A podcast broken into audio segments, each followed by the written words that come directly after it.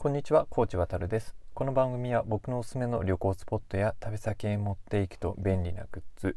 僕は食べ先で経験した出来事について紹介する番組です。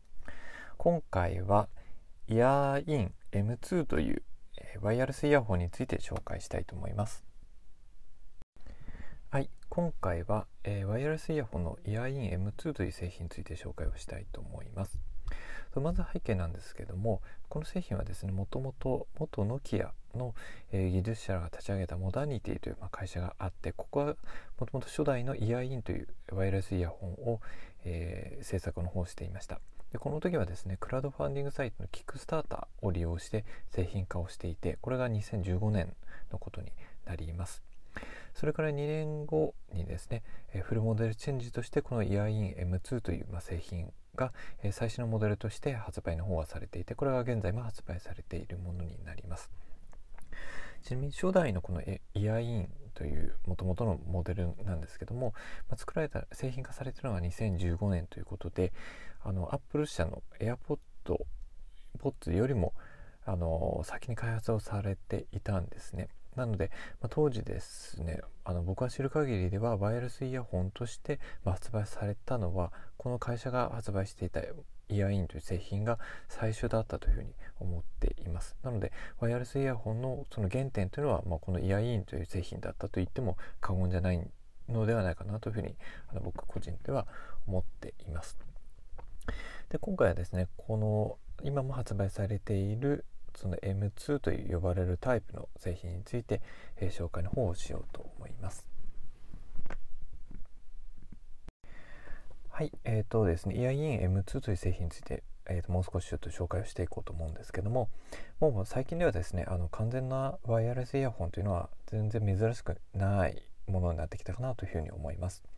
まあ、まだ馴染みのない人にあの触れていくとあえて完全という名前がついているのはですねその左右のイヤホン間の間でもあのコードがないことをま指しているあのことになります。まあ、つまり両耳の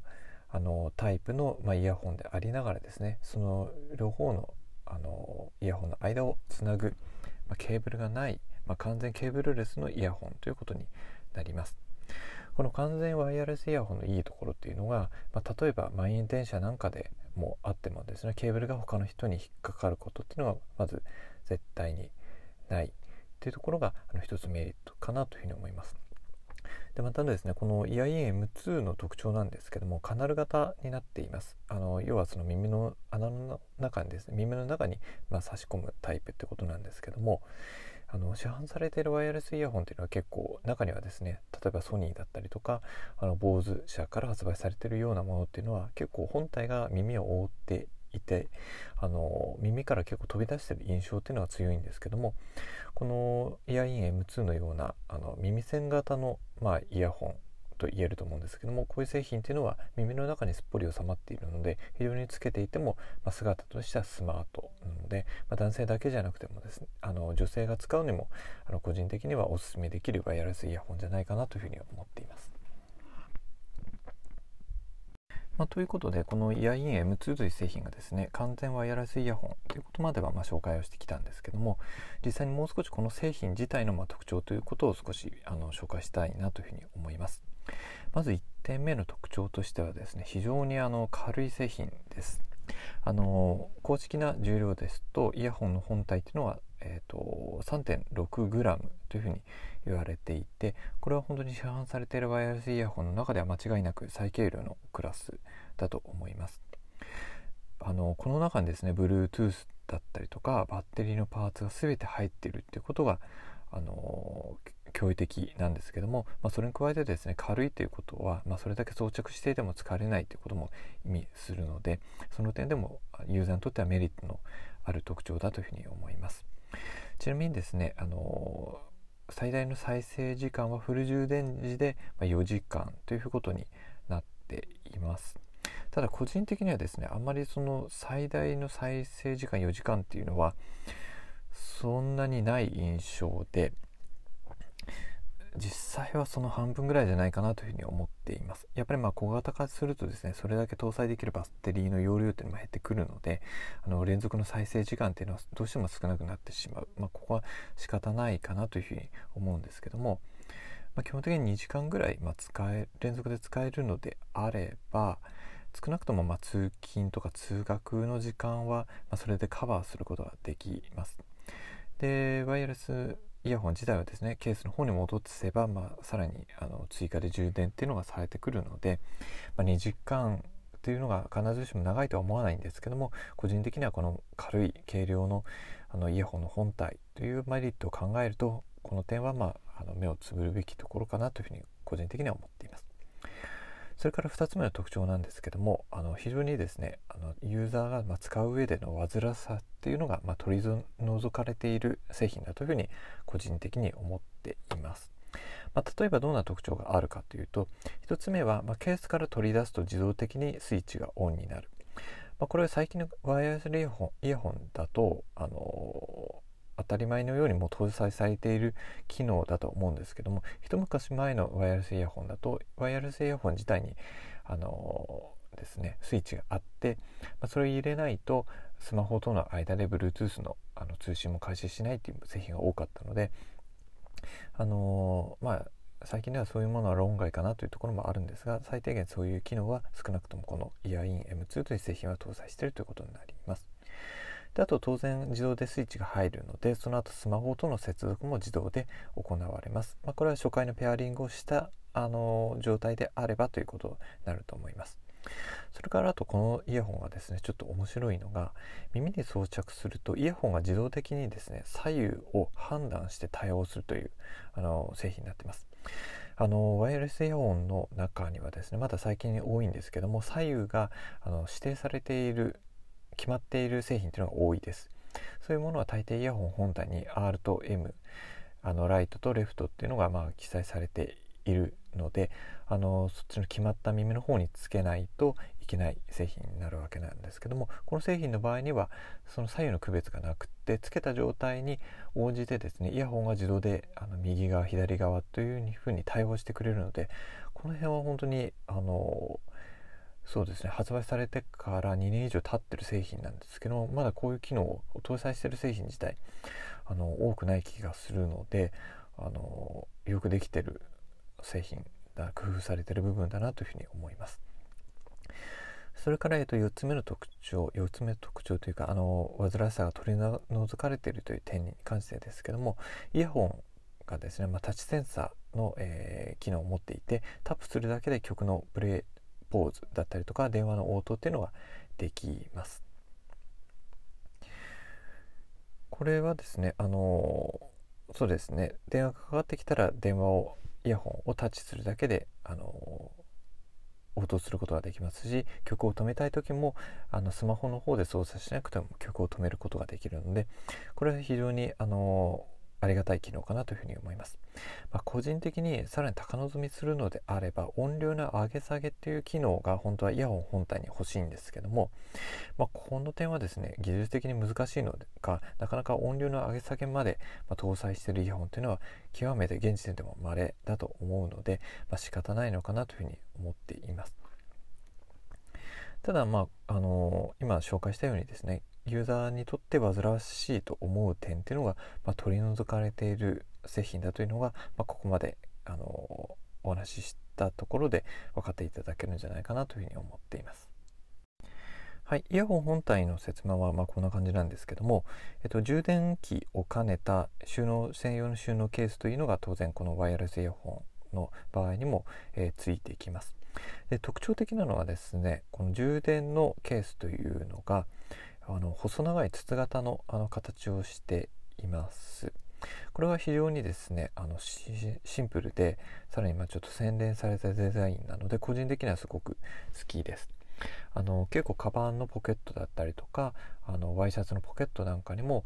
入れてもですね全然かさばらない大きさをしているので僕はなかなか他のあのワイヤレスイヤホンになびかないでこのイヤーイン M2 という製品を使い続けている理由の一つがこの収納ケースが非常によくできたデザインだからというところがあります。あのケースも兼ねていてかつ、まあ、充電器にもなっているということなのでイヤホン本体をですねこのケースの中に戻すと自動的に充電が解消される仕組みになっています。でまたですねマグネティックドッキングシステムと呼ばれる、まあ、システムが搭載されていてこれ最近の、まあ、ケースだと一般的なものだとは思うんですけどもイヤホン本体とケースの間がですね磁力で、まあ、くっつくような仕組みになっているのでケースの中に、まあ、イヤホンを軽く戻してやるとあの磁力の力でカチッとあのはまってくれるのであのせっかくケースの中に入れていたけど充電がされていなかったっていうようなあの思いをしなくて済むようになっています。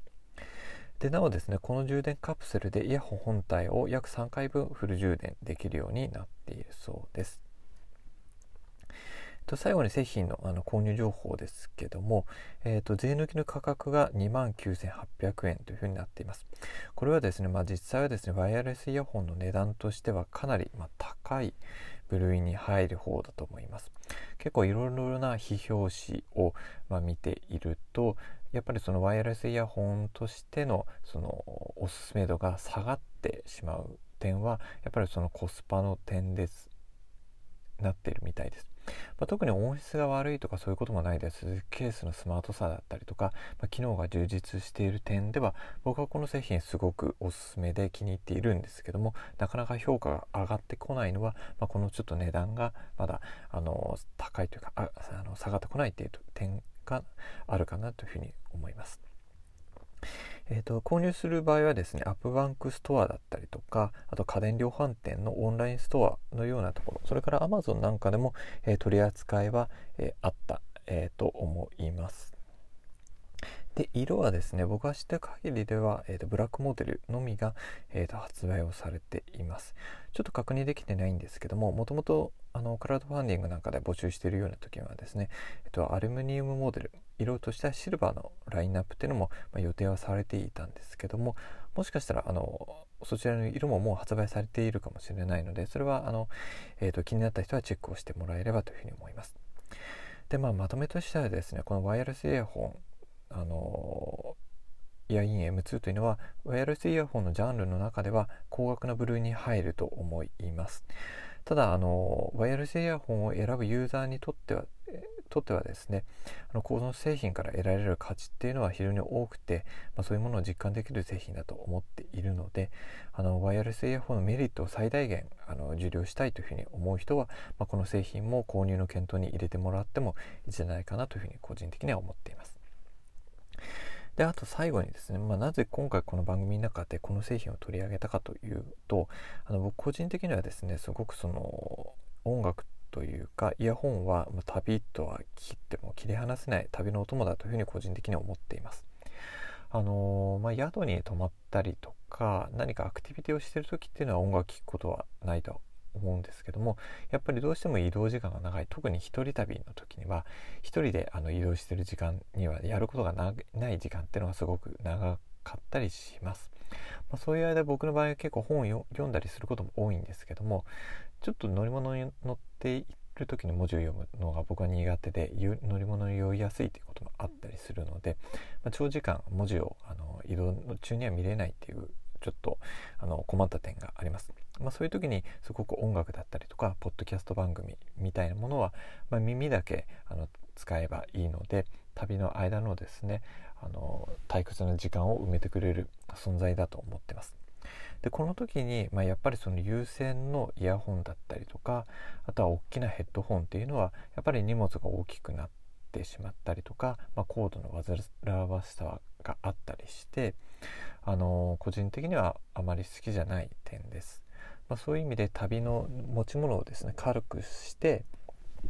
あの音楽だったりとかのポッドキャストを楽しむ上では、まあ、ワイヤレスイヤホンっていうのは今あるものの中では、ま、最大限のその一番ベストな形だというふうに個人的には思っているので特に旅好きの僕にとってもこのかあのワイヤレスイヤホンっていうのは非常に見逃せない存在です。